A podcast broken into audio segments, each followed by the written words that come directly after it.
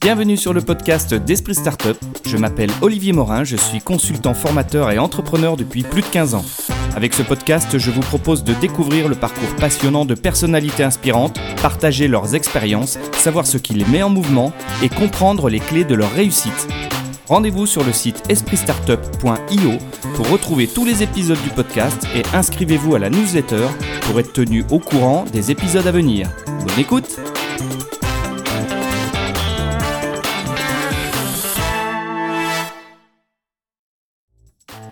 Merci d'être à l'écoute de cet épisode de l'émission Esprit Startup qui a été réalisé en partenariat avec la plateforme RH du Jura dans le cadre de son forum RH annuel et dont le thème cette année est Réussir le changement. La plateforme RH du Jura, c'est un groupement de partenaires acteurs sur les champs des ressources humaines, de l'emploi, de l'insertion et de la formation sur le territoire du Jura. Il s'agit de mutualiser des experts pour apporter une réponse globale aux TPE-PME du territoire en matière de ressources humaines à travers des animations territoriales et une offre de services ciblée. Je tiens tout particulièrement à remercier Rachel Tereau pour son soutien, pour m'avoir mis le pied à l'étrier pour ce podcast. J'espère que ce tout premier épisode vous plaira. Bonne écoute à tous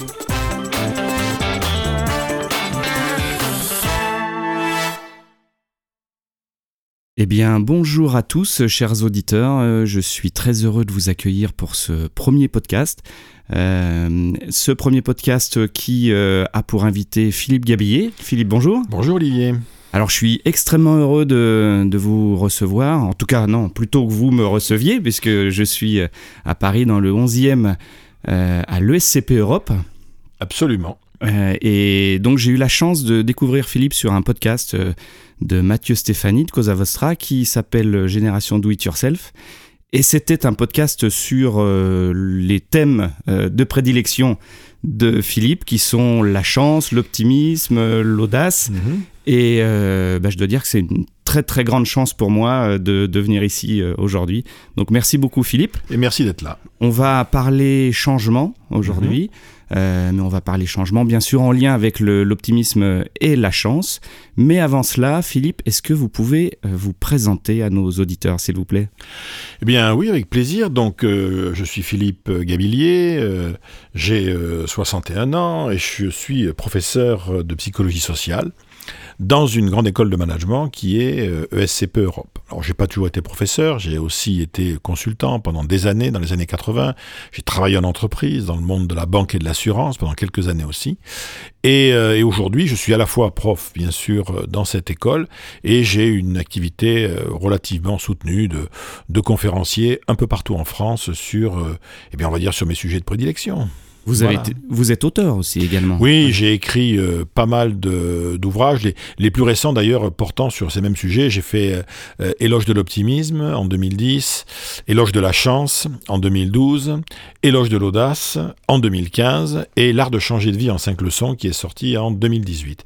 Donc tout ça est sorti aux éditions Saint-Simon et, et régulièrement réédité en livre de poche j'ai lu. Oui, je crois que c'est plutôt des, des, livres qui se, qui se vendent très bien. Oui, oui, oui, ça j'ai pas, j'ai pas, j'ai pas à me plaindre. Euh, et contrairement d'ailleurs à ceux que j'avais pu, tous ceux que j'avais pu écrire avant que je ne vous ai pas cités, et qui étaient des ouvrages souvent très techniques. J'avais commencé dans les années 80 et qui étaient des livres qui moi-même aujourd'hui euh, me font mourir d'ennui lorsqu'il m'arrive par accident de les rouvrir. Voilà.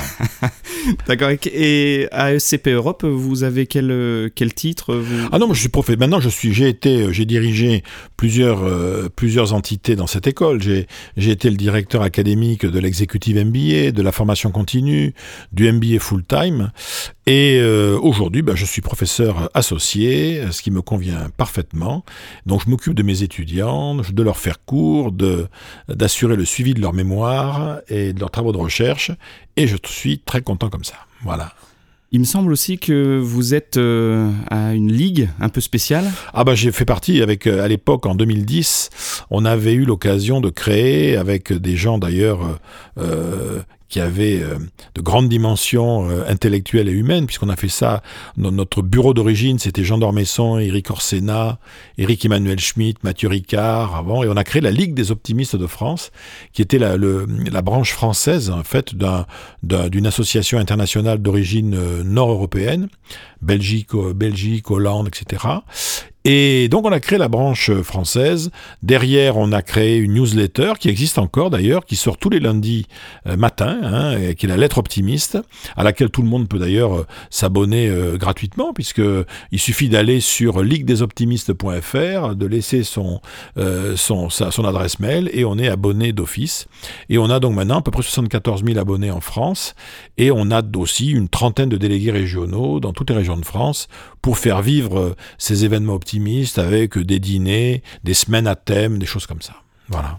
74 001, puisque je me suis abonné. Eh ben voilà, formidable. Euh, Philippe, euh, on, vous avez beaucoup travaillé sur le, sur le changement. Mhm. Euh, c'est le thème du forum RH qui a lieu ce matin pour les auditeurs qui vont nous écouter juste après ce forum pour lequel le podcast a été créé. Changer de vie, c'est difficile? Alors, ça dépend en fait de, de ce qu'on met derrière. Euh, puisque dans le fond, euh, quelqu'un. On est, on est tenté de dire au départ, changer de vie, laisser tomber, c'est pas possible, parce que vous en avez qu'une, quoi. Hein. donc, euh, on peut pas changer de vie comme on change de costume, vous en avez qu'une, il va falloir aller jusqu'au bout. En revanche, on peut, à certains moments de sa vie, changer quelque chose dans sa vie qui, par ricochet, va tout changer. Euh, moi, pour moi, il y a euh, le changement de vie, c'est à la fois une bifurcation, c'est-à-dire que euh, je vais faire demain quelque chose que je ne faisais pas jusqu'à présent, je vais, je vais faire un choix, je, ça peut, je peux changer d'activité, je peux changer de lieu, de lieu de vie, de territoire, je peux changer mes relations avec autrui, je peux aussi changer mes priorités de vie, enfin voilà, je vais faire une bifurcation, et cette bifurcation, va aboutir à une reconfiguration. C'est-à-dire que ça va repartir, ça va totalement changer l'histoire dans laquelle j'étais. La bifurcation n'est pas obligatoirement une reconfiguration. Vous voyez, on peut changer, euh, bah on peut dire, voilà, je, je m'expatrie. Je m'expatrie, je vais faire le même métier ailleurs. Bah, voilà, donc je suis parti, il y a eu un changement dans ma vie. Est-ce que ça a véritablement changé ma vie? Je ne sais pas. vous avez des gens, ils vont tellement bifurquer dans plein de domaines que pour le coup, ça a tout changé. Hein. Si en même temps vous changez de lieu, d'activité et dans la relation que vous avez avec votre famille, vous en changez aussi, euh, là pour le coup, ça va, être un, un changement plus radical. Donc voilà. Et ce qui se passe, c'est qu'on vit dans un monde aujourd'hui où le changement de vie est devenu. Alors, on ne peut pas dire que c'est devenu un droit, mais nos ancêtres, même euh, voilà, euh, au niveau de nos grands-parents, arrière-grands-parents, à part quand on y était forcé, le changement de vie, euh, c'était pas quelque chose, voilà, c'était pas un thème de société. Les gens qui changeaient de vie, généralement, ils n'avaient pas le choix. la guerre s'était mise là-dedans, ou les, les, des persécutions, ou des famines, ou des machins, mais on changeait pas de vie parce que ben, on, on, était obligé. C'était des changements subis. C'était souvent des changements subis, ou en tout cas, c'était le fait de désirer changer de vie qui permettait de reprendre, de reprendre le contrôle du truc. Aujourd'hui, c'est un peu différent. C'est-à-dire qu'on vit dans un monde où on a cette idée, euh, qui n'est pas sotte d'ailleurs, hein, que notre champ des possibles est euh, mais beaucoup plus, beaucoup plus vaste euh, qu'autrefois. Mais pour des raisons d'ailleurs qui sont évidentes. Si on remonte uniquement d'un siècle en arrière, un siècle et quelques, fin du 19e, début du 20e, quand on regarde bien, la connaissance est chère, voyager c'est coûteux et presque toujours risqué, se former ça coûte des... Bon, aujourd'hui, Bon, il y a toujours un petit investissement, mais quand on regarde la connaissance, elle est partout, voire gratuite. Euh, on peut voyager, mais pour des prix qui ont absolument euh, rien à voir. C'est vrai que dans le fond, la tentation, la tentation de, de la vie autre. Alors pourquoi? Ben, ben, Le changement, c'est peut-être aussi ça. C'est ah ben est-ce que j'ai vraiment la vie que je devais avoir? Est-ce que j'ai été au bout de mes désirs? Est-ce que je ne suis pas en train de passer à côté de, ma vie. C'est toutes ces logiques-là qui font qu'à certains moments, euh, peut-être pas H24, hein, mais il y a des moments dans la vie, par exemple, où la thématique du changement apparaît très forte. Vous voyez, c'est, euh, ça dépend des moments, mais on, a quelques des moments de vie comme ça. ça la crise de la quarantaine? Alors là, ça c'est celle du milieu, celle-là, c'est celle de la crise de la quarantaine, 40-50 ans. Euh, c'en est, une. Vous avez des crises plus précoces. Hein. Vous avez par exemple ce qu'on appelle les bifurcations précoces, des, surtout des garçons et des filles qui ont autour de 25 ans et puis qui se disent maintenant j'ai fait des grandes études, tout ça, mais j'ai jamais voulu faire ça moi. Et donc la bifurcation va avoir lieu euh, très tôt. Et puis on va avoir maintenant ce qui est très intéressant, ce que j'appelle moi les aurores tardives, c'est-à-dire 60, 65, 70. Et là la personne qui dit mais oh, ça va, ça suffit quoi. Je vais je je vais pas finir euh, comme je suis pas, je pars sur une autre histoire alors que logiquement mon entourage me dit c'est le moment de te calmer. Ben, justement. J'ai toujours, j'ai toujours été comptable et je veux devenir pianiste professionnel. Pourquoi pas? Pourquoi pas? D'accord. Euh, pourquoi est-ce que c'est compliqué de changer? Qu'est-ce qui, euh, lorsqu'on a, on sent le besoin de changer, qu'est-ce qui va nous retenir à changer? Bah, Parce que dans le fond, nous sommes des êtres, euh, depuis que nous nous sommes sédentarisés, donc ce qui commence à faire un bail maintenant, nous sommes quand même des êtres d'habitude. et donc, nous, nous, nous fonctionnons euh, à partir d'une espèce de, de comment vous dire, une articulation entre tout un tas de zones de confort. Des zones de confort euh, territoriales, des zones de confort relationnelles, des zones de confort d'activité. Et ce qui caractérise la zone de confort, c'est que c'est un, une façon d'être dans le monde, voyez, qui va avoir trois caractéristiques. Généralement, ce qui est une zone de confort, c'est une zone connue, c'est-à-dire qu'on a les points de repère. Ensuite, euh, c'est une zone euh, qui est, euh, on va dire, on pense qu'on la maîtrise, donc elle est contrôlée. On connaît, on contrôle. Et généralement, en plus, il y a une certaine conformité. C'est-à-dire qu'une zone de confort est, rarement révolutionnaire. Vous voyez, bon. Et donc, c'est connu, c'est conforme, c'est contrôlé. donc, c'est génial. Eh ben non. Parce que la zone de confort, parfois, ça c'est le grand paradoxe, il existe des zones de confort qui deviennent inconfortables. C'est-à-dire que je suis, je suis bien, mais non. Euh, ça va pas. Il y a un truc qui va pas.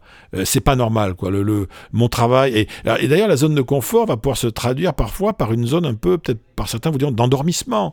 J'ai plus assez de challenge, j'ai plus assez de. Euh, il n'y a, pas assez de sel. Je, me souviens de, de quelqu'un qui m'avait dit une fois, j'avais aucune raison de changer de vie. Mais mon problème, c'est que j'aurais voulu avoir toutes les raisons de garder celle que j'avais. Or, ce n'était pas le cas. Hein, c'est tout à fait différent de dire j'ai aucune raison de changer de vie et de dire j'ai toutes les raisons de garder la vie que j'ai. C'est tout, tout, le problème. Et c'est là où la, thématique du changement de vie va commencer à, apparaître, euh, surtout le changement de vie désiré, parce qu'on a toujours des changements de vie subis. Ah, l'accident de la vie, euh, le divorce, euh, le, le, le, le, pépin, le, pépin professionnel qu'on n'a pas vu venir, etc. Donc de toute façon, parfois, le contexte se charge de nous, de, nous, de nous bouger, de nous botter le derrière, mais parfois ça peut être aussi un désir, à certains moments clés, vous voyez, de dire voilà, maintenant je voudrais faire ça différemment, je voudrais vivre différemment. Oui. Et ça, c'est euh, une. Euh, quand on décide de, de, changer de vie, il y a un pas dans le vide à, oui, c'est franchir. Oui, il y a un pas dans le vide. Puis de toute façon, c'est pas. Euh, c'est comment vous dire?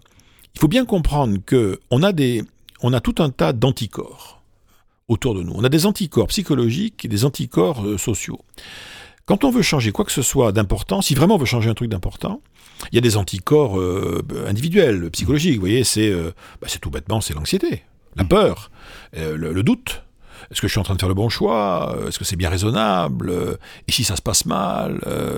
Voilà. il y avait une étude qui était sortie il y a deux ans que je trouvais très drôle, dans lequel, quand on demandait aux gens, mais alors, qu'est-ce qui pourrait vous vous empêcher de changer de vie, de vie de vos rêves. Il y avait, je crois, 15-20% euh, des gens qui disaient, mais est-ce que mon banquier va me suivre? Donc là, on se dit bien, on est, pas, on est des révolutionnaires, mais quand même, euh, pas trop. Et surtout, les anticorps, ils sont sociaux. Alors ça, c'est très important, c'est de bien comprendre que euh, notre entourage n'a absolument pas vocation à nous aider à changer. Ça, c'est un point clé. Plus les gens nous aiment, plus les gens nous apprécient, plus notre avenir compte pour eux, plus on va avoir tendance à nous maintenir dans une zone de confort. T'es trop jeune, t'es trop vieux, tu vas pas faire ça. Que vont dire les enfants? Que diraient nos vieux parents? Que vont dire les voisins? Mais qu'est-ce qu'on va dire dans la profession si tu fais ça? Et donc, on se rend bien compte que, ça c'est le, secret du truc, c'est que tout individu qui veut changer de vie si c'est un vrai changement de vie, il y a un critère, hein. c'est que mon changement de vie est en train de faire sortir d'autres personnes qui m'ont rien demandé de leur zone de confort. Et c'est la raison pour laquelle, moi j'ai beaucoup défendu cette idée, pour moi, euh, l'une des premières caractéristiques du changement de vie, il y en a deux en fait qui sont non négociables, il va falloir se préparer à négocier avec d'autres gens, et pas qu'avec soi-même, il va falloir se préparer à apprendre des choses nouvelles qu'on ne connaît pas pour l'instant. Ça, c'est les deux points qui, à mon avis, sont clés. Et je vais vous dire, dans un changement dans une organisation, c'est presque pareil. Pourquoi est-ce qu'un changement organisationnel, ça coince toujours? Ben, Ça coince parce que un changement organisationnel réel, même si en fait il apporte beaucoup d'éléments positifs, mmh. il fait sortir plein de gens de leur zone de confort et il va donc falloir négocier. Oui, c'est une, une évidence. il, y a une, pression qui s'exerce sur tout le monde. Oui. Et, euh, il va falloir sortir de, cette, euh, de, ça la tête haute. oui, la tête haute. Et alors surtout, qui est lié, je ne sais pas comment vous dire, il y a des espèces de mythes au niveau du changement. D'ailleurs, pas uniquement, dans le changement social, par exemple, le changement organisationnel, même changement de vie. On a longtemps été sur une, dans les travaux qui avaient été écrits, les bouquins, il y a tellement de livres qui sortent, que ce soit d'ailleurs en management, en économie, en développement personnel, en sociologie. On était sur cette idée selon laquelle, euh, dans le fond, nous sommes tous plus ou moins des homo economicus, et donc nous avons une rationalité. Elle est limitée, mais nous avons une rationalité. Cette rationalité fait que, si nous prenons conscience du fait qu'un changement, quel qu'il soit, est porteur d'avantages durables, on devrait logiquement l'accepter. Mais si nous étions des homo economicus, c'est ce qui se passerait. Mais l'idée selon laquelle quelqu'un va accepter l'idée de changer euh, parce qu'il a perçu les bénéfices qu'il va en retirer, intellectuellement, ça tient la route, mais dans les faits, ça marche pas. Pourquoi? Parce que, n'oubliez pas, nous sommes donc des, des, nomades sédentarisés. Euh, nous fonctionnons quand même à la zone de confort, qu'on le veuille ou non. Et en fait, on se rend compte d'une chose aujourd'hui, et c'est vrai dans tous les types de changements, hein, faire changer un pays, une entreprise, changer sa propre vie, pour qu'un individu accepte l'idée de changer, il va d'abord falloir qu'il comprenne ce que ce changement lui permettra de conserver. C'est ça le point clé. C'est-à-dire que tant qu'on n'a pas identifié ce qu'on va conserver, il y a problème. le gars qui veut changer de vie, il bah, veut tout chambouler. Typique vous dit je veux tout chambouler. Mais il veut tout chambouler parce qu'il veut garder quelque chose. Hein. Il veut garder son identité. Il veut garder son équilibre. Il veut garder euh, euh, des désirs euh, actifs, etc. On a toujours un truc à garder. Tant qu'on n'a pas touché du doigt ce qu'on va conserver, ça va être compliqué de faire changer les gens. Ça veut dire que accepter, en tout cas faire accepter le changement, c'est lever euh, ses, doutes, ses peurs et rassurer sur euh, ce qui va être euh, conservé, sur ce qui ah va rester constant. Et c'est toute la difficulté, parce que vous avez beaucoup de, de grands projets aujourd'hui de changement. D'ailleurs, on ne dira plus de changement aujourd'hui, on dira de transformation il y avait autrefois une dans, l'approche systémique, vous savez, en psychothérapie, on fait toujours une distinction entre les changements de niveau 1 et changements de niveau 2. Le changement de niveau 1, c'est une, une modification, euh, je dirais, d'adaptation. Et le changement de niveau 2, c'est une reconfiguration euh, complète. Euh, en gros, pendant le, le, changement de niveau 1, on va améliorer la qualité de la cire et du suif pour que la bougie tienne plus longtemps. Le changement de niveau 2, on va inventer l'ampoule électrique. Voilà, en gros. Donc, vous voyez, on, est sur des logiques qui ont, euh, qui ont absolument euh, rien à voir. Euh, et, dans, la vie, je dirais, dans, dans, la vie, c'est pareil. Et le changement de niveau 2, donc la transformation, elle, je dirais, elle va très très loin. Et s'il y a vraiment quelque chose qui est, on va dire, risqué en matière de changement, c'est du passé faisant table rase. Vous avez des entreprises qui s'étaient constituées sur des cultures très puissantes, le jour où des dirigeants sont arrivés en disant à partir de maintenant, mesdames, messieurs, du passé façon tabac, c'est terminé, on change tout, plus rien ne sera comme avant, eh ben, ça a créé euh, de la souffrance sociale. Il y a eu du dégât. Oui, donc euh, il, faut pouvoir expliquer le changement, il faut pouvoir expliquer surtout ce qui va être euh, Voilà, il faut aussi créer les conditions pour que les individus se l'approprient un temps soit peu. On voit très bien aujourd'hui ce qui est en train de se passer euh, dans notre pays euh, par rapport aux retraites. C'est un, c'est un cas d'école, à savoir, voilà, à un moment donné, on va quand même essayer de euh, d'aller voir un peu ce qui peut, ce qu'il y a. alors faire participer, c'est compliqué, parce que dans le fond, vous et moi, on n'est pas des experts du domaine. Mais la moindre des choses, c'est que le fait de participer à la discussion rend la pédagogie peut-être euh, plus, plus efficace. C'est-à-dire que je suis prêt à plus écouter des explications si on m'a donné la, possibilité de donner mon avis avant, par exemple. D'accord. Et euh, donc dans ces aptitudes à, changer, il y a certaines personnes qui euh, sont plus prompts à le faire, qui ont, plus d'aptitudes, et d'autres qui ont beaucoup plus de freins. Euh, et ça, c'est lié à quoi? C'est des comportements oh, personnels? C'est des, attitudes bah, De toute façon, il y a des apprentissages. Hein. C'est-à-dire que tout individu, adulte, euh, au fil de son développement, a, appris, a incorporé, si vous voulez, un certain rapport au changement. Oui, parce que l'enfant, bah il change tout le temps, il change son corps. Euh. Si ce n'est que l'enfant, il est sur des changements qui sont euh, pas contrôlés et inconscients. Donc en gros, il grandit, ça rend pas compte, etc. Et puis après, il va commencer à faire un certain nombre de choix. Et euh, vous direz l'enfant, euh, l'enfant, il a vécu lui aussi des changements. Je vous donne un exemple tout à fait banal. Vous avez des, enfants qui avaient des parents qui étaient fonctionnaires ou militaires, etc., qui déménageaient tous les 2-3 ans.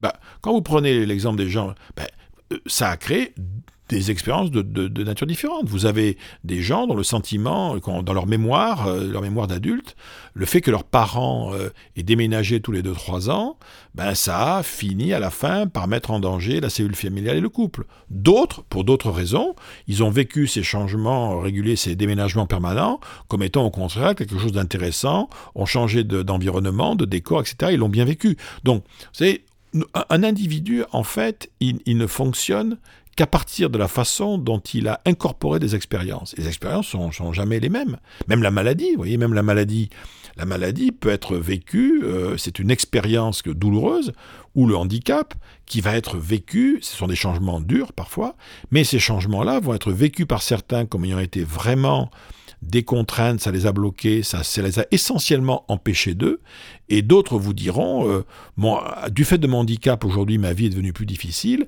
mais grâce à ce handicap, mm. aujourd'hui, j'ai découvert telle ou telle chose. Et ça, et, le problème, bien sûr, c'est que là, il n'y a pas de règle.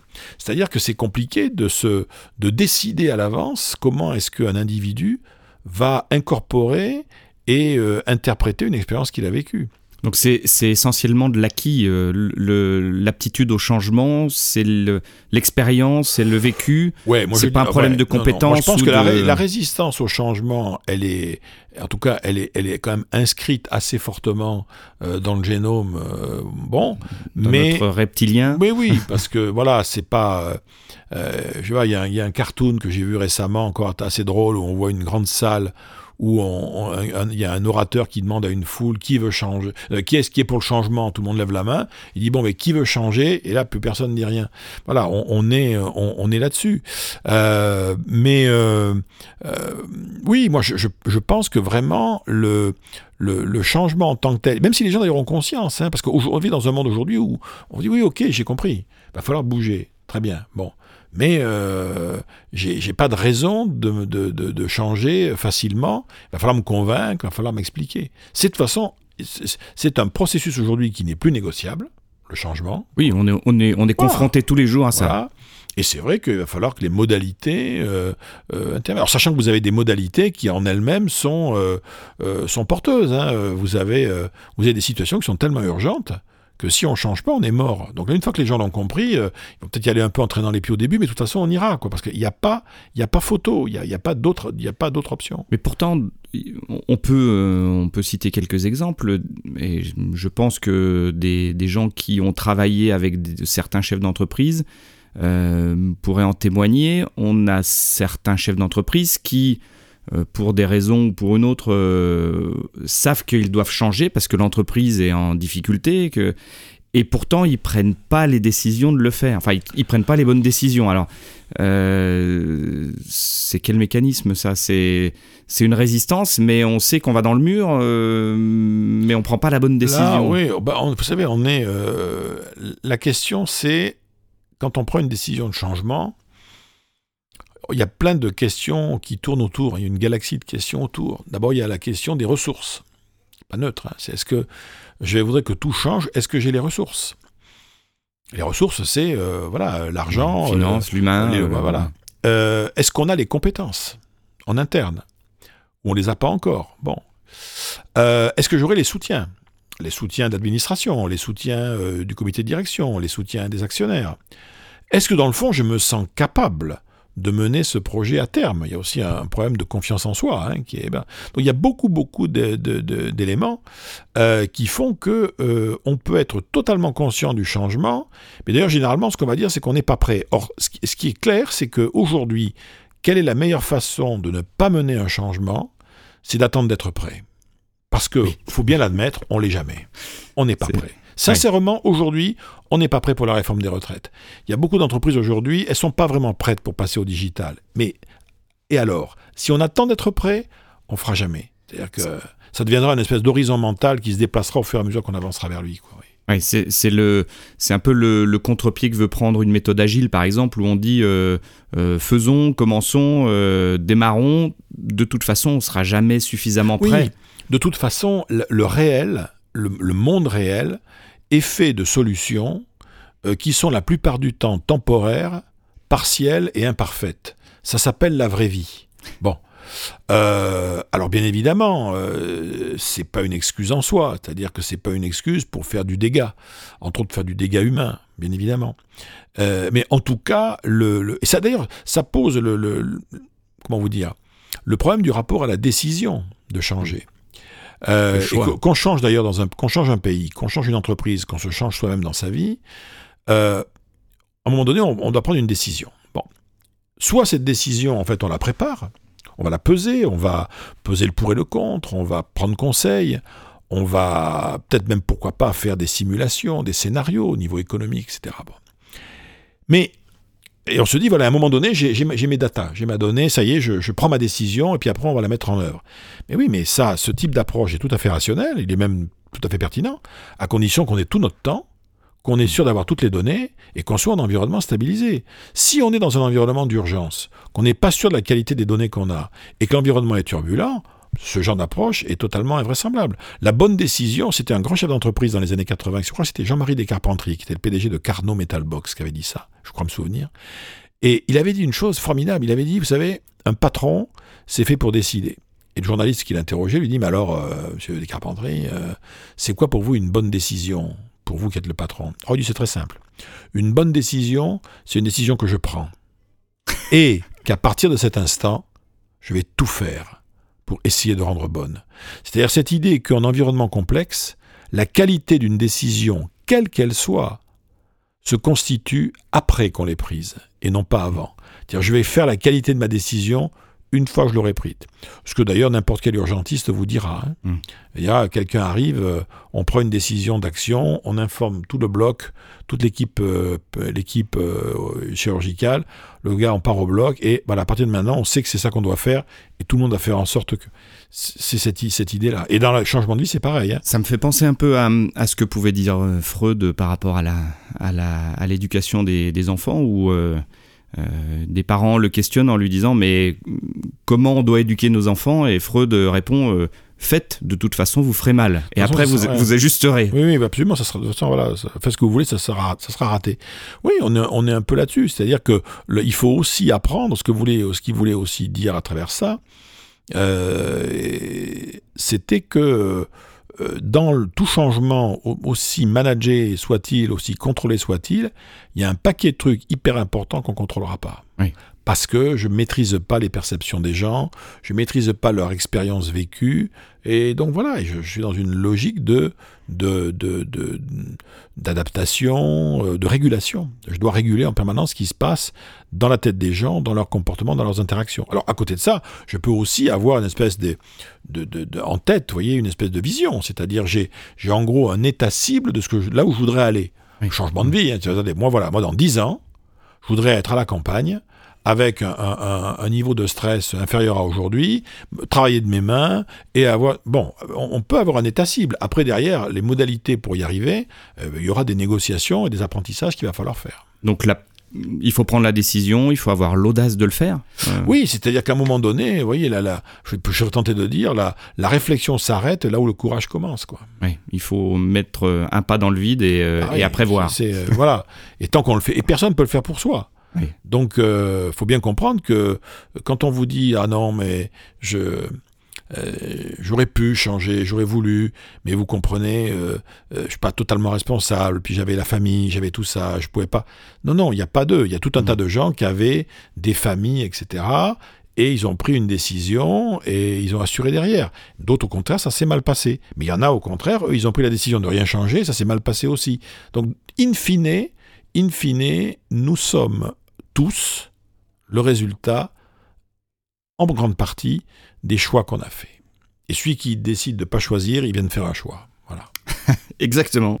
On en vient à la question de l'optimisme parce que finalement, euh, faire un choix et, avoir l'audace de le faire, euh, ça veut dire aussi qu'il faut une bonne dose d'optimisme derrière, en se disant que c'est le choix qui va nous, qui, va améliorer notre vie. Une bonne dose. Disons qu'il en faut un peu, mais l'optimisme et le pessimisme, les deux, attitudes, euh, un informaticien du cerveau nous dirait que optimisme et pessimisme sont installés d'office à la naissance. C'est-à-dire que un être humain naît avec euh, un circuit de la peur et un circuit de l'espoir. heureusement qu'on est avec ça, parce que sans ça, on ne survivrait pas. Euh, le circuit de la peur, c'est ce qui fait qu'un bébé, un bruit violent, une, lumière très forte, la lumière qui s'éteint, sa mère qui disparaît, il a peur. Sait pas pourquoi, mais il a peur. Le même bébé, il va commencer à marcher, il va se casser la figure, il va tomber, se cogner. Jamais il arrêtera. Jamais il dira à un moment donné, non, il y en a marre, j'arrête, ça suffit. Ça fait trop mal. Bon. Donc on a ça. Les deux circuits, ils sont innés.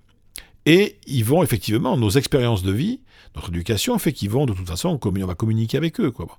Et euh, l'éducation, les messages d'éducation, les expériences de la vie, tout ça, font que nous arrivons à l'âge adulte avec, on va dire, un certain niveau de négociation entre les deux.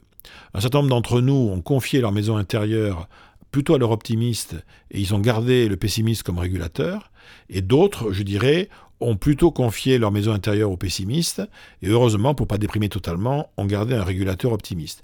Et certains essayent de, de garder un équilibre entre les deux, mais c'est très très compliqué parce que la, la, nature a horreur du 50-50, si vous voulez. Hein. Donc voilà.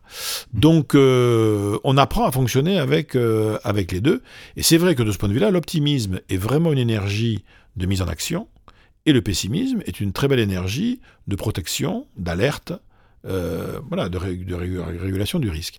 En revanche, pour faire des choses nouvelles, pour sortir du cadre, sortir de sa zone de confort, l'optimisme est une ressource cognitive, affective, intéressante, puisque l'optimisme, c'est d'abord une façon de percevoir le monde.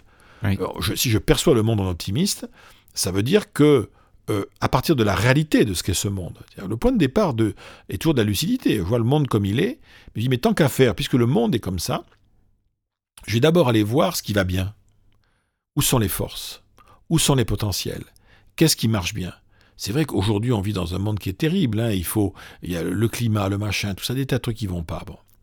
Mais pour pouvoir affronter ça, pour affronter ça, il faut quand même aussi se dire, attendez, euh, ok, c'est, mais euh, choses pas mal quand même. Les guerres reculent, la pauvreté recule partout. Je dirais le seuil de pauvreté absolue, euh, c'était 80% euh, de la population mondiale euh, en, 1800. C'est plus que 15% de la population mondiale. C'est trop, hein mais ça bouge. Les maladies reculent. Mmh. Il y a plein de choses qui, heureusement, reculent. donc, regardons aussi ça pour percevons le monde avec ses potentiels. Le deuxièmement, l'optimisme vous dit bon, euh, on va faire un pari. Le pari qu'il y a des solutions qui existent quelque part. On n'a pas pensé à tout. On ne va pas obligatoirement dans le mur. Il y a une logique, vous voyez, non seulement de perception du monde, mais d'anticipation aussi. Dire, tiens, et, si c'était jouable? Et si on pouvait en faire quelque chose? C'est un créateur de solutions. Oui, et donc voilà. Et donc, qui dit solution dit passage à l'action. C'est-à-dire que la caractéristique fondamentale, euh, notre petit optimiste intérieur, a tendance à nous transformer en acteurs, alors que notre petit pessimiste intérieur a tendance à nous laisser en Euh, on verra ce qui va se passer, on verra bien. Mais j'insiste bien, les deux ont leur raison d'être. Je pense qu'un homme ou une femme équilibrée, c'est quelqu'un qui a réconcilié les deux en fonction aussi de l'environnement. Parce que mm. vous êtes dans une situation de vie, par exemple, où vous êtes face à un risque vital, et vous n'avez pas la main, il ben, vaut mieux être pessimiste. Hein. Mais pessimiste, ça ne veut pas dire renoncer. Parce que le pessimisme dans la vraie vie, c'est quoi? Ben, c'est parce que je suis pessimiste, un peu, que je m'assure, hein, je m'assure sur la vie. J'assure ma baraque, j'assure mon fonds de commerce. C'est parce que je suis pessimiste que je monte un système de veille sur mes concurrents, sur la techno, que je fais de la gestion des risques. C'est parce que je suis pessimiste fondamentalement que j'ai à faire un plan B. Mais vous comprenez bien que ce pessimisme-là, il est hypertonique, il est hyper positif. C'est ça qui est intéressant. Donc euh, ce qui est dangereux en fait, c'est ni l'optimisme ni le pessimisme. Ce qui est dangereux, c'est la passivité. Parce que l'optimiste passif, il fout rien, il va dire ça va bien se passer. Ah bah, attends, non, ça va être vachement dangereux. Et le pessimiste passif vous dira mais à quoi bon, de toute façon, on va tous crever? C'est là où il y aura problème. Oui. Mais les deux, les deux, vraiment, moi je suis tout à fait contre cette espèce d'injonction un peu bébête euh, que, que, je vois traîner beaucoup euh, là dans, chez certains gourous. Euh, dans certains, voilà, il faut l'optimiste a tout compris de la vie, le pessimiste a rien compris. Ah non non, pas du tout. Ce qui compte dans la vie, c'est d'être lucide et avec cette lucidité de dire qu'est-ce que je vais bien pouvoir en faire qui permette de construire des choses. Donc le, pessimisme en soi n'est pas dangereux. Ce qui est dangereux, c'est le renoncement, c'est le cynisme, c'est ça qui est dangereux. Oui, donc un leader ou un chef d'entreprise, il doit forcément avoir du pessimiste et par contre, il doit avoir une bonne dose d'optimisme pour faire avancer tout le monde. L'optimisme, c'est vraiment une énergie relationnelle. Moi, j'ai souvent dit, l'optimisme, c'est ce qui est extraordinaire, c'est très, très green de ce point de vue-là, parce que je pense que l'optimisme, c'est une énergie relationnelle, et c'est une énergie relationnelle renouvelable. Et pourquoi est-ce qu'elle est renouvelable? Il y a une raison technique. Hein. C'est renouvelable l'optimisme parce que ça augmente au fur et à mesure qu'on le partage. C'est-à-dire que plus je partage mon optimisme, plus j'accrois, plus j'apprends en fait à mon environnement à percevoir un peu différemment, à anticiper le fait qu'il y a peut-être des solutions, à aimer l'action et à, un moment donné euh, renoncer à la posture de spectateur pour passer à celle d'acteur. C'est ça aussi, hein c'est une, une espèce de contamination. C'est euh, euh, finalement, on va, on, vous parliez dans, une, dans une des vidéos que j'ai pu, j'ai pu voir vous, vous parliez de l'extincteur, euh, du drain ou, du radiateur. C'est, dans le fond, on est, si on voulait ramener ça à des images, il y a des images. On a en nous, on est tous à la fois des radiateurs et des drains. Quand je dis des drains, d'ailleurs, on pourra, techniquement, on appelle ça des buses. Hein, il n'y a pas de hasard. Hein, bon. Et donc, un radiateur, ça, ça crée de la chaleur mais si ça se met à créer trop de chaleur et qu'il n'y a pas, ben ça peut cramer. Bon. De même qu'un drain, un drain, c'est quelque chose qui va euh, euh, évacuer euh, du toxique. Bon, donc ça peut être pas mal un drain. Problème, c'est que le drain, des fois, il peut aussi vous, euh, vous plomber l'ambiance, quoi, parce qu'il va drainer l'enthousiasme, il va drainer l'énergie, il va drainer le désir. Alors là, ça sera moins, moins cool. Mais je dirais, le, le radiateur et le drain ne sont pas ni bons ni mauvais en soi. C'est toujours par rapport euh, aux circonstances dans lesquelles on est. C'est pour ça que optimisme ou pessimisme, en le fond, c'est des traits de caractère on vit avec, euh, mais ce qui compte par-dessus tout, c'est le discernement, quoi, hein, c'est-à-dire l'intelligence de situation. Dans la situation où je suis aujourd'hui, qu'est-ce qui va créer de la valeur et, du désir chez les gens? L'optimisme ou peut-être le pessimisme. Hein? Parfois, dans les situations de crise, il faut que je crée un pessimisme créatif, un pessimisme mmh. tonique chez les gens, en disant voilà, on va, on va étudier ensemble comment, comment ça va se passer si par hasard ça tourne mal. Comme ça, on sera prêt. Mais ça, c'est pas du tout plombant. Comme, euh, oui, c'est de la gestion des risques. Bien sûr. Ouais. Donc le leader, il doit... Hum, il y avait une image que, que, vous avez déjà pris, euh, que je, trouve extraordinaire, c'est euh, un optimiste dans la cabine de pilotage et un pessimiste dans la soute. Oui, il y, a ça aussi, tout à fait. Le, en gros, c'est optimisme, moi je dis toujours, c'est le principe c'est optimisme de but, euh, pessimisme de chemin. Optimisme de but. De toute façon, on a tout ce qu'il faut pour y arriver, atteindre l'objectif, voir arriver au bout, découvrir la terre promise. On, va y arriver. Pessimisme de chemin. Bon, ça va pas être facile. Il y aura des retours en arrière. Mais voilà, ces retours en arrière, ce sera aussi des moments d'apprentissage. Ça sera des moments de... On verra bien. Mais le, on a absolument besoin d'avoir des leaders qui disent de toute façon, on va s'en sortir on va y arriver. Et ce qu'on demande aujourd'hui à, un leader, c'est de, porter un double message, un triple message de confiance. Un message de confiance sur le but. On va y arriver. Un message de confiance sur les gens qui y a autour de lui. Vous avez chacun d'entre vous en vous la capacité à faire en sorte qu'on y arrive. Et enfin, une réassurance sur la relation qu'on a entre nous. Moi qui suis votre patronne, votre patron, votre chef, euh, moi j'ai confiance en vous. Donc, euh, si pour moi, le secret de la réussite durable, c'est la triple confiance. Hein. Confiance dans le but qu'on va atteindre, confiance dans les gens qu'il y a là. À l'endroit où vous avez, vous avez ce qu'il faut. Et si par hasard vous n'avez pas ce qu'il faut, vous avez la capacité à l'acquérir. Donc on va faire avec. Et puis il y a la, confiance en, nous, quoi, en nous en tant que notre relation à nous. Mmh. Donc euh, lorsqu'on a un changement à, gérer, lorsqu'un un leader euh, ou un, un patron doit, doit gérer un changement, il doit forcément gérer des émotions, il doit forcément bah avoir euh, à, rassurer, donc euh, effectivement cette notion de confiance est importante, mais est-ce qu'il doit aussi pouvoir donner une, euh, montrer la chance que ça peut être? C'est ce que vous appelez le but? Oui, alors disons la chance, je sais pas trop. là pour le coup, on reprendra un, vocabulaire plus, plus, plus, plus tradit. c'est vrai que arriver à faire comprendre à quelqu'un l'opportunité que pourrait représenter un changement pour lui ou pour elle, en soi, c'est un élément. Mais c'est pas toujours évident. Hein. Mm. Il faut bien comprendre que là aussi, il y a un discours, vous voyez, euh, là on est obligé de parler un peu vrai là-dessus. Euh, le changement, il est ni bon ni mauvais en tant que tel. La faiblesse de beaucoup de littérature managériale sur le changement, c'est qu'on a l'impression que celui qui résiste au changement, il n'a pas tout compris. Malheureusement, c'est pas le cas. Enfin, pas toujours le cas. Il faut être obligé de dire que parfois vous avez des gens, ils résistent au changement, mais ils ont d'excellentes raisons de le faire. Hein. C'est que qu'on le veuille ou non, et on le voit très bien, hein, le monde des entreprises aujourd'hui n'est pas un monde fondamentalement bienveillant. Le monde Mais pourquoi est-ce qu'il n'est pas bienveillant? Ben, C'est parce que on n'est pas sur, on n'est pas, c'est pas de la famille, quoi. On n'est pas sur une communauté. Euh, non, on est sur une organisation qui a des objectifs d'efficacité et d'efficience.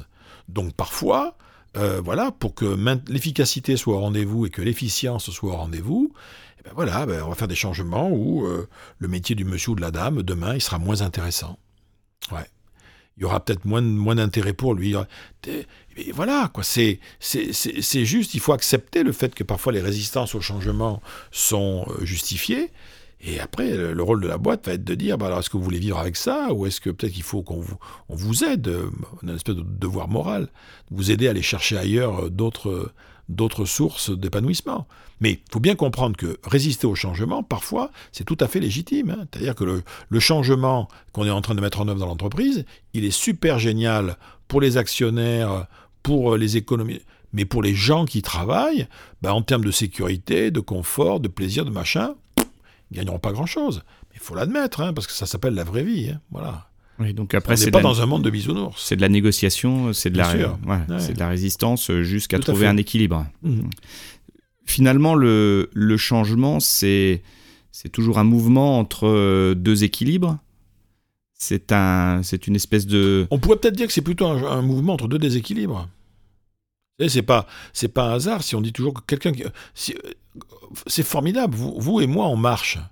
Mais la marche, quand on y réfléchit bien, c'est dément. Hein. le centre de gravité, il, se balade. On est en, on est, pour pouvoir marcher, on est obligé de se mettre en déséquilibre et se rattraper sur le déséquilibre. Ça a l'air évident comme ça, parce que, mais c'est pas du tout ça. On, se rend bien compte que pour pouvoir avancer, on avance en fait en, en enchaînant les déséquilibres. ça, ça s'appelle marcher. C'est pas, je vous, vous parle même pas de la course à pied. Hein, voilà. Merci euh, Philippe. Euh, encore une question, est-ce que vous avez des petits outils euh, pratiques, des règles pour réussir le changement? Est-ce que oh, est-ce qu'il y aurait une recette secrète? Non, bon, les recettes secrètes, moi j'y crois, j'y crois pas trop. en revanche, je pense à que quelqu'un qui qui veut changer, je veux faire changer une entreprise, je veux changer dans ma vie, etc. Vraiment, la première question, c'est vraiment d'être extrêmement clair sur euh, le but, l'état cible, ce que j'appelle moi l'état cible euh, visé aujourd'hui. Ça pourra peut-être changer d'ailleurs hein, au fil du temps, mais au moins au départ, voilà ce que moi je cherche, voilà ce que je veux atteindre, voilà la vision que j'ai moi de ce changement. Et cette vision-là, il va falloir que je la partage. En la partageant, j'ai déjà me mettre en déséquilibre, comme quand on marche. Je me mets en déséquilibre, puisque si je, la partage, je vais susciter des objections. Ces, objections, euh, toute objection face à un changement, toute objection doit vraiment être considérée non pas comme une marque de résistance, non pas comme de la mauvaise volonté. Moi, j'ai toujours dit aux dirigeants avec qui j'ai travaillé, une objection, une résistance au changement, c'est presque toujours une question cachée. C'est-à-dire qu'en fait, la personne résiste parce qu'elle est en train de se poser une question à ce moment-là, qu'elle n'ose pas ou qu'elle ne veut pas exprimer. Et tant que vous n'aurez pas trouvé la question qui est cachée derrière cette résistance, vous ne pourrez pas faire grand-chose. Donc, ce changement, on, a un état cible, on va l'illustrer, on va susciter des choses. Derrière, euh, il y aura des négociations. Et dans la quasi-totalité des processus de changement, que ce soit collectif, individuel, il y a une logique d'apprentissage. C'est-à-dire que pour pouvoir passer le cap de ce changement, je vais devoir, nous allons devoir collectivement apprendre à fonctionner différemment dans tel ou tel domaine. C'est-à-dire qu'il faut un, un, changement qui ne serait pas à un moment donné transformé en apprentissage, que ce soit un changement individuel, voyez, ou un changement collectif, n'était probablement pas un véritable changement et euh, alors encore moins une transformation. Oui, donc ça veut dire qu'il y a obligatoirement de la formation derrière, il y a obligatoirement euh, des... mais c'est d'ailleurs vrai, quand je dis de la formation, en tout cas, oui, des apprentissages. Mais je vous donne un exemple. on va prendre un exemple qui est très, très, très euh, intime. Un individu, il a 40 ans, il est cadre sup dans une grande entreprise, il travaille dans une tour en banlieue parisienne, dans un grand quartier d'affaires, etc. Et à un moment donné, euh, il se rend compte qu'il ne va pas grandir ses enfants, euh, sa, santé, euh, c'est pas ça. Dans le fond, ça ne l'avait jamais plu de faire de conseiller en stratégie, il aurait voulu faire autre chose, etc. Mais à un moment donné, il arrive à convaincre son épouse, par exemple, et que, allez, on va se tirer d'ici, on va prendre une chambre d'hôte, on s'installe dans le Vercors, etc., etc. Inutile de vous dire que, bon, au-delà de la passion du début, va falloir que tout le monde collectivement apprenne à fonctionner différemment. Il s'agira plus, là, pour le petit, euh, de prendre un métro, puis dix minutes après, d'être à l'école machin dans le 16e. Il s'agira de prendre un bus, etc., pour aller peut-être à une école qui a 30 bornes. Euh, pour, arriver, pour aller faire les courses, euh, ça sera, faudra voir où, on les fait, les courses, comment. Et au quotidien, on va vivre comment. On se rend compte qu'un processus de transformation dans une entreprise, dans un pays, dans une vie, va obliger les gens à fonctionner différemment. On parlait tout à l'heure de ce fameux exemple social et économique aujourd'hui qui est l'histoire des retraites. Mais de toute façon, la question est la suivante. Dans les années qui viennent, comment nous tous allons-nous devoir apprendre à fonctionner différemment avec nos revenus, notre patrimoine, pour nous préparer des retraites décentes? On peut pas. Si on laisse toute la responsabilité à l'État, on est mort. La question aujourd'hui, c'est toujours de se dire, mais moi, à titre individuel, dans ce processus collectif, qu'est-ce qui m'est imputable? Qu'est-ce qui est de ma responsabilité? Et je pense que c'est ça d'ailleurs, dans le changement, il y a un, ingrédient qu'il faut, à un moment donné, un ingrédient dangereux, hein, avec lequel il va falloir jouer, qui va être le sentiment du libre arbitre des acteurs. Tant qu'un individu n'a pas repris contact avec son sentiment de libre arbitre, qu'est-ce qu'il a dedans et qu'est-ce qui est mon problème? En quoi fais-je partie de la solution? Tant qu'on n'a pas répondu à cette question-là, euh, on reste en dépendance et donc en fragilité. Oui, le, le but, c'est pas de rester passif, mais plutôt de pouvoir agir ah, sur euh, notre environnement proche. Quoi. autant on peut. Il faut pas confondre la passivité et le lâcher prise. Le lâcher prise, c'est qu'à un moment donné, je décide temporairement de laisser venir. Voilà. Mais c'est le lâcher prise, c'est on, va. Euh, euh, je dirais, l'animal qui se sent, au moment où vous avez des animaux dans la jungle, ils se sentent, ils, sont agressés, il y a un prédateur autour, et ils font les morts. Faire le mort, c'est pas de la passivité, c'est du lâcher prise. Voilà. Et c'est un pari, bien évidemment, le lâcher prise. Voilà. Rien à voir avec la passivité. Passivité, c'est vraiment, bon, allez, on verra bien. Je fais rien, j'attends de voir ce qui va se passer, on verra bien. La passivité, c'est le gars tout seul au milieu du désert, assis dans le sable, qui bouge pas, et qui dit, ben, il va bien passer quelqu'un quand même. Et ça, c'est la passivité. Ça, c'est dangereux. Ou le renoncement, où là, on, on, baisse les bras et on, laisse, et on se laisse mourir, finalement. Euh, est-ce que, alors je vais prêcher un peu pour ma paroisse, mais est-ce que le podcast pourrait être euh, un outil au changement, une aide au changement? On parlait d'apprentissage, est-ce que... Alors, le, podcast, en fait, il est euh, extrêmement intéressant comme, comme outil de communication, surtout en, ce qu'il s'oppose à d'autres. on a bien vu que depuis des réseaux sociaux, dans le monde digital qui est le nôtre depuis maintenant à peu près 15-20 ans, quand vous parliez de YouTube, euh, il y a encore quelques années, YouTube, c'est des vidéos. Or, en fait, ce qui est très frappant aujourd'hui, quand vous allez sur YouTube, moi je suis un grand YouTube, ce qui, m'intéresse aujourd'hui dans YouTube, c'est aussi le son. C'est-à-dire, il y a une image fixe et je vais avoir quelque chose qui va durer un certain temps. Les vidéos, par exemple, aujourd'hui, une vidéo euh, pertinente, euh, on sent bien qu'au-delà de 3-4 minutes, le niveau d'attention baisse. Ce n'est pas vrai pour les podcasts. Le, podcast, parce que d'abord, les, conditions dans lesquelles on l'écoute et donc on en bénéficie sont multiples, euh, le podcast, c'est un outil qui permet à la pensée de prendre son temps. Ce qui n'est pas le cas de la vidéo. La vidéo fonctionne sur de l'impact. Le podcast fonctionne sur de la maturation. Donc euh, euh, c'est tout à fait euh, tout à fait intéressant et de même que vous avez des gens aujourd'hui ils vont aller sur YouTube pour trouver des tutos vous voyez un tuto c'est pour apprendre eh bien je pense que le podcast le podcast ça va continuer comme ça a vocation à devenir les podcasts ont vocation à devenir des tutos de la pensée et c'est en ce sens qu'ils sont intéressants. je pense qu'une vidéo peut m'apprendre à faire. Euh, un podcast va m'apprendre à penser, à réfléchir, à élaborer différemment mon rapport au monde, parce qu'il va y avoir du temps. Ouais. Et il y a aussi du partage d'expériences, du partage de solutions. Et aussi du partage qu'on pourrait retrouver avec d'autres supports quand même, je pense. Mais encore une fois, ce qui est la, grande force du podcast, c'est le temps. C'est, on dit toujours, il y avait un vieux, je crois que c'est, c'est Paul Morand euh, qui le rappelle ça, mais c'était un vieux paysan qui disait le temps ne respecte pas ce qui se fait sans lui. Et c'est en ce sens d'ailleurs que je pense que le podcast est un outil de changement probablement plus puissant que la vidéo. Au même titre que les livres, par exemple. Alors à ce sujet, les livres, est-ce que vous avez quelques références à nous, à nous donner pour euh, aider nos auditeurs euh, bah, Disons que, alors, moi je suis à réussir le changement. J'ai un, point de vue de psychologue social, si vous voulez, hein, mais j'ai quand même quelques, ce que j'ai réfléchi à, ça.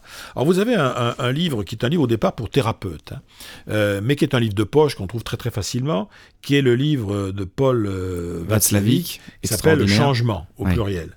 Euh, paradoxe et psychothérapie. Alors c'est comment est-ce que, euh, euh, en utilisant le paradoxe, on va amener des gens à, reconfigurer leur rapport au monde et à les faire changer. Donc c'est, c'est un livre qui est très stimulant intellectuellement, que l'on soit d'ailleurs un homme ou une femme d'entreprise, qu'on soit un père ou une mère de famille, qu'on soit un ado. Hein. Bah, bah, voilà, moi j'ai lu ce truc-là, j'avais 18 ans, ouais, j'en ai plus de 60, et ça m'a vraiment beaucoup, beaucoup, beaucoup, marqué. beaucoup, beaucoup, frappé. Alors de Paul Václavic, je peux recommander aussi deux, deux livres qui sont extraordinaires. C'est Comment réussir à échouer. Oui qui est, très drôle. Qui est très drôle. Extrêmement drôle. Et Faites vous-même votre malheur, qui, est, qui est également euh, dans, le, dans, le, paradoxe. Euh, voilà. Alors ensuite, d'un point de vue, euh, d'un point de vue plus individuel, vous avez un, un, un collectif dans le, qui s'appelle, enfin, pourquoi c'est si dur de changer qui a été publié chez Duno il y a quelques années, où on le trouve sans trop de difficultés. Et pourquoi c'est si dur de changer Ce sont en fait trois conférences faites par trois individus qui parlent de choses différentes. Un parle du changement individuel, l'autre parle du changement relationnel, et le troisième parle du changement collectif. Donc euh, les auteurs, c'est Bruno Jarosson, Bernard Jobert et Philippe Vandenbulk, c'est chez Duno. Pourquoi c'est si dur de changer? Moi, c'est un livre que j'aime énormément parce qu'il est très, euh, il est extrêmement clair. Il avait été fait d'ailleurs dans une collection qui était la collection de l'APM à l'époque, qui est le ah réseau Progrès du Management que vous connaissez. Et enfin, pour, des, pour ceux qui ont vraiment besoin d'avoir des conseils très concrets parce qu'ils sont confrontés à un changement organisationnel, bah, il vient de il, il, est sorti en novembre dernier euh, un, un bouquin de, enfin, c'est en fait les livres existaient déjà, mais ils les ont rassemblés en un seul. Euh, c'est un livre de John Cotter, euh, KO de TER, s'appelle Réussir les huit étapes du changement, dont le titre est pas très glamour, mais en fait le, le bouquin rassemble en fait deux titres Conduire le changement, et un autre était plutôt un conte qui s'appelait Alerte sur la banquise, et euh, qui, raconte comment est-ce que des pingouins font, font face à leur, à leur euh, iceberg, à leur, à leur banquise qui est en train de rétrécir. Et réussir les huit étapes du changement, c'est en plus ça, ça ramène en fait le changement à un certain nombre d'étapes très pragmatiques, très concrètes, et qui ont fait leur preuve, parce que Cotter a écrit ça il y a maintenant 20 ans, il a retravaillé son modèle au fil du temps, et pour moi c'est un des très très très bons ouvrages sur, euh, sur le changement. D'accord, merci beaucoup. Euh, Philippe, on arrive à la fin de cette interview. Est-ce que vous avez des, actualités? Est-ce que vous avez euh, un livre qui vient de sortir? En fait, moi, celui qui est le dernier qui est sorti, il est sorti déjà il y a quand même en avril l'an dernier, mais c'était le dernier qui s'appelait L'art de changer de vie en cinq leçons, qui est sorti aux éditions Saint-Simon. et voilà, donc il fonctionne tout à fait bien. Et je ne sais pas à quel, moment qu'elle lancera l'actualité, mais en tout cas pour la fin de l'année 2019, c'est-à-dire pour, pour novembre 2019, je vais, je sors, je ressors en fait, sous, avec un titre un peu modifié, un contenu enrichi, un livre qui s'appelle Éloge de la vie audacieuse, que j'avais fait une première version il y a quelques années, que j'ai considérablement enrichi et qui va ressortir donc euh, sous ce titre Éloge de la vie audacieuse aux éditions Saint-Simon probablement au mois de novembre. Est-ce qu'on peut, merci, est-ce qu'on peut vous voir sur euh, des conférences euh, Alors, je, moi je suis, j'en fais, j'en fais beaucoup. J'essaye de, conserver uniquement ce qui est euh, ce que je trouve est de qualité. J'ai un site internet purement en vitrine, qui n'a rien à vendre. Tout est, de, tout est en accès libre dessus. philippegabillé.com. Voilà, philippegabillé.com. Et au moins, je dis souvent, écoutez, tout n'est pas sur ce site, mais il y a quand même énormément de vidéos. Et toutes celles qui sont dessus, je les ai validées. Donc, euh, euh, généralement, en termes de qualité, en termes de contenu, j'assume ce que je raconte dedans. Oui, je, recommande d'aller voir euh, justement les, différentes vidéos qu'il y a sur ce site. Euh, j'y suis moi-même allé, j'ai trouvé énormément d'informations. Euh, merci Philippe. merci beaucoup Olivier, merci infiniment d'avoir d'être venu jusqu'ici, jusque, jusque dans voilà, dans mon antre. Ce fut un plaisir. Et j'espère que notre conversation, voilà, aura, créera et va créer euh, des déclics et au moins on demande du plaisir chez les gens qui l'écouteront. Je l'espère, c'est le, le but de ce podcast. Si vous avez aimé ce podcast, n'hésitez pas à le, à le marquer 5 étoiles sur euh, iTunes ou d'autres d'autres plateformes de, de podcast et parlez-en autour de vous. merci encore et à bientôt. À très bientôt. Au revoir. Au revoir. Je vous remercie d'avoir écouté cet épisode d'Esprit Startup jusqu'au bout. J'espère qu'il vous a plu. Si vous aimez ce podcast, merci de le partager autour de vous, d'en parler à vos amis, votre famille et vos collègues, et de le noter 5 étoiles sur iTunes, Apple Podcast ou Google Podcast. Rendez-vous sur le site espritstartup.io pour vous inscrire à la newsletter et être au courant des nouveaux épisodes. C'était Olivier Morin, merci encore de votre écoute et à très bientôt.